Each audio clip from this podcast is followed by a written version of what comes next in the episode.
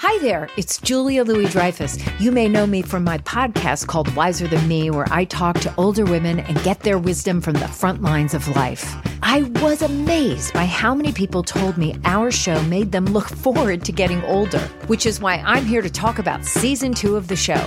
Sally Field, Billie Jean King, Beverly Johnson, Ina Garten, Bonnie Raitt, just to name a few. All hail old women. Wiser Than Me season two is out now from Lemonada Media.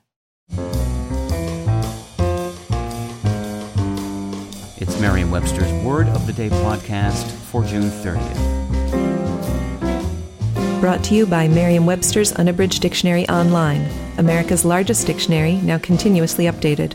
Learn more at merriam-websterunabridged.com.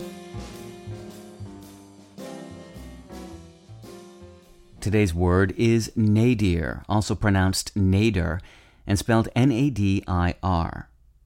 Nadir is a noun that means the point of the celestial sphere that is directly opposite the zenith and vertically downward from the observer. It can also mean more broadly the lowest point.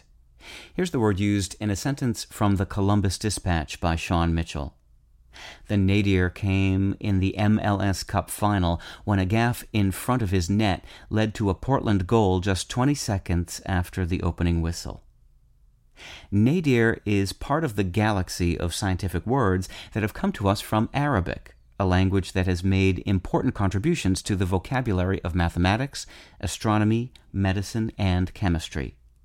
Nadir derives from an Arabic word meaning opposite, the opposite, that is, of the zenith, or the highest point of the celestial sphere, the one vertically above the observer. The word zenith itself is a modification of another Arabic word that means the way over one's head.